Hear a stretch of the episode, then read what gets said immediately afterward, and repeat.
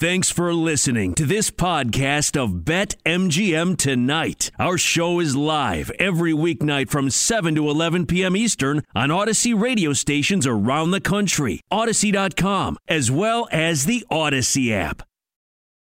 Take an early look at some of these games tomorrow and see if there's anything you would play.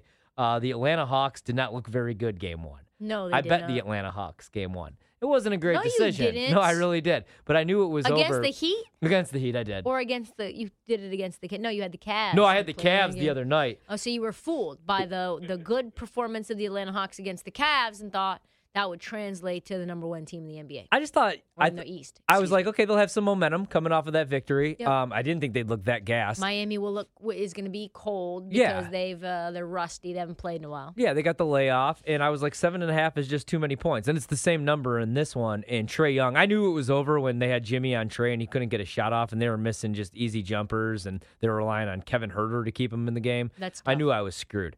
What say you for this? I might go back to Atlanta plus 7.5. The total's 219.5. I also, what I'm going to do, one of the more heartbreaking bets, because I knew it was doomed, was Trae Young over 26.5 points. Yep. Same number, minus 115 to the over. I don't think Trae has two awful shooting performances in a row. Now, I also said that in the play-in tournament, and he struggled game one in the play-in tournament. And then that second game of the play-in tournament, he got off to the slow start and then took that game over. In the third quarter, he had like 21 points or whatever it was on Friday, because we had over his points in that game too.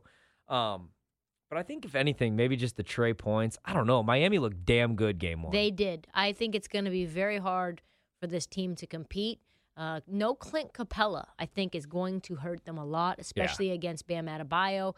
And John Collins saying that he's not going to be fully healthy anytime soon. So I just feel like it's one of those things where Atlanta's undermanned and they gotten injured at the wrong time. So I like Miami in this spot, especially they're at home.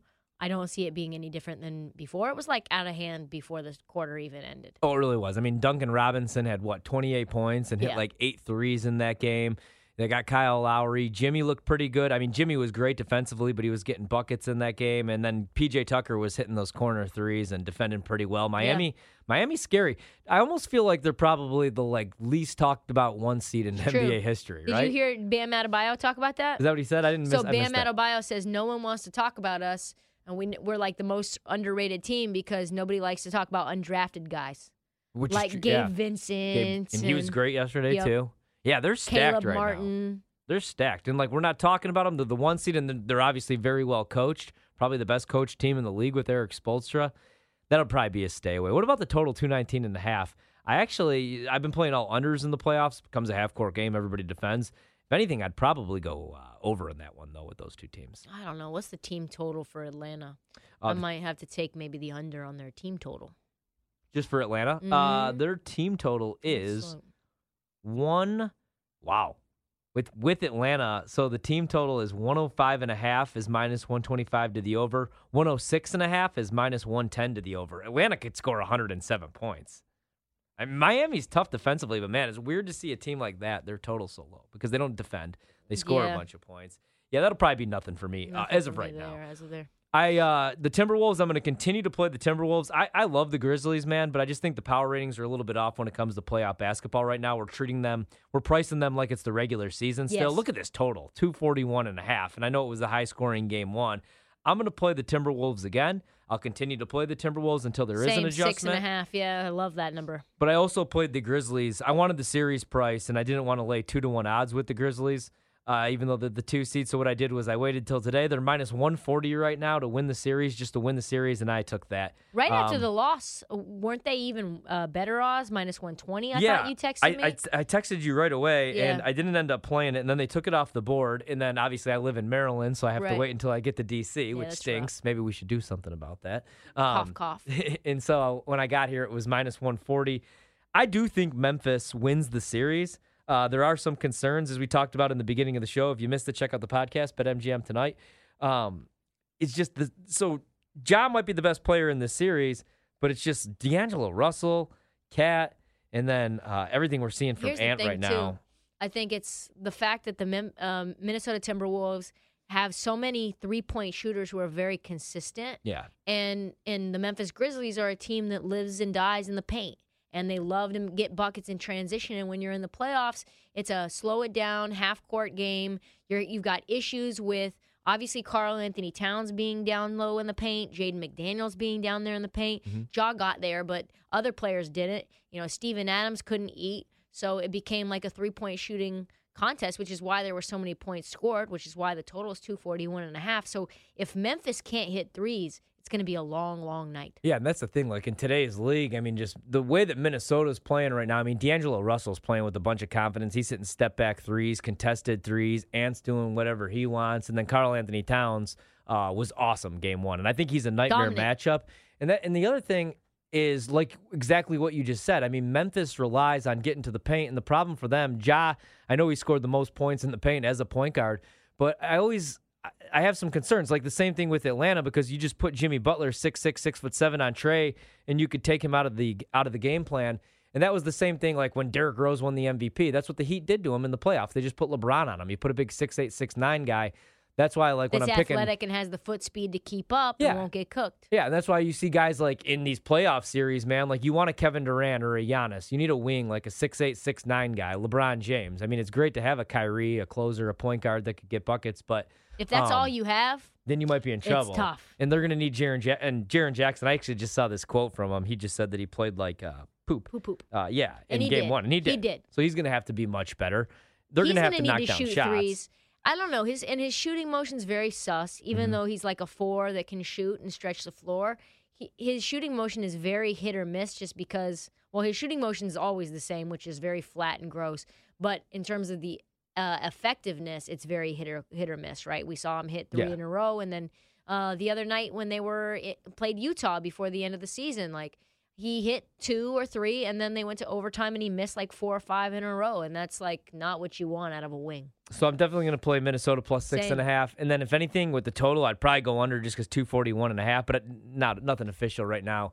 Is Dallas cuts this game to 4. Don't hate Minnesota plus 220 either on the money line again. Yeah, I don't hate that, especially if you already have a minus 140 for the series. 220 isn't bad. Yeah, and then I could see them winning. I will be really, really nervous if they win that game. Yeah. Threw a nice little chunk of change on the Grizzlies. I don't see them getting knocked out, but I don't know. I mean, Minnesota playing at a ridiculous level right now. Yeah, they are. Pelicans tomorrow, 9.5 point dogs. Light work. Give me the Suns. Minus 9.5, big bet. Who said, who was it? I missed the quote. Somebody said Brandon Ingram would be the best player in the series. Somebody was it like Nick Wright? I don't know. Sounds like a Nick Wright quote. And I am a Brandon Ingram guy. After that play-in game, I wanted to just tweet out my love for him. I love Brandon Ingram. He'd be a great Blazer, wouldn't he? He'd be a really good Blazer. He would. But I want him. I want New Orleans, and it's not going to be possible because Zion's going to jet. But I would love to see that team with CJ all together. With CJ, Brandon Ingram, and Zion in a playoff series. Not that they would beat Phoenix, but this would be a fun series if that was a healthy Zion. The problem with Zion, besides all of the things that we already know about him, is he doesn't like to get back on defense. So they would get just cooked. He gets destroyed in pick and rolls, too. Yeah. He's not getting back. Like, he's the last one down. It's going to be it's going to be a 5-on-4 pretty much the entire time, which would make it really hard because Phoenix likes to get out into transition, and if Zion doesn't get back, like, defensively, it would bring the entire vibe of the Pelicans down. That's a good point. Like, Chris Paul, DeAndre Ayton, they would absolutely abuse him in this series, but it'd still be a lot of fun. I just heard, it just sounds like he's not looking really good in 5-on-5s right now. Yeah. One thing I will play, it's still the same. I can't believe it because he could drop 38 in 3/4. Devin Booker's PRAs was the one prop that actually hit for me yesterday, and it's still the same number, 36.5. Doesn't that seem really low? Yeah, I think that the reason that that's low, and I like the PRA, I like the over there, is just because, like, Devin Booker is one of those guys that lets the game come to him. Yep. And so depending on who's got the hot hand, it might be Devin Booker, and it might be Chris Paul. It might be a Jay Crowder game. It could be a Mikal Bridges game. Like, they've got so many weapons, and they're very happy to share the ball. They don't force anything. And so, you know, anytime you've got a bunch of players, like, I'm sure Chris Paul's number is going to be higher, and he'll probably not hit it. Well, he's got 17.5 points is his number, which usually it's like in the 15.5, 16.5 range, so that's gone up.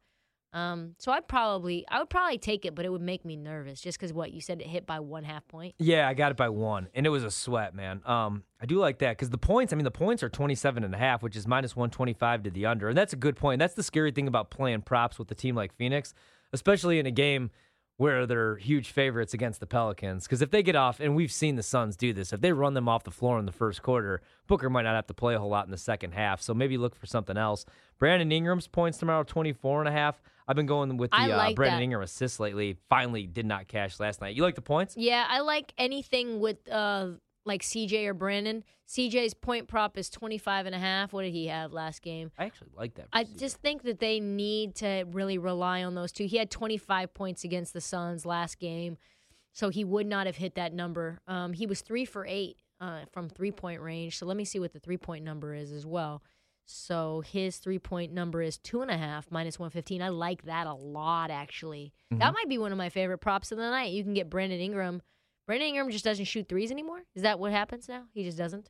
Like, doesn't. 0.5 is the number, and it's -200 at 1-3. Just to make one? Oh, just to make 1-3. Minus 200? Yeah, I mean, that's gross, but still. Right.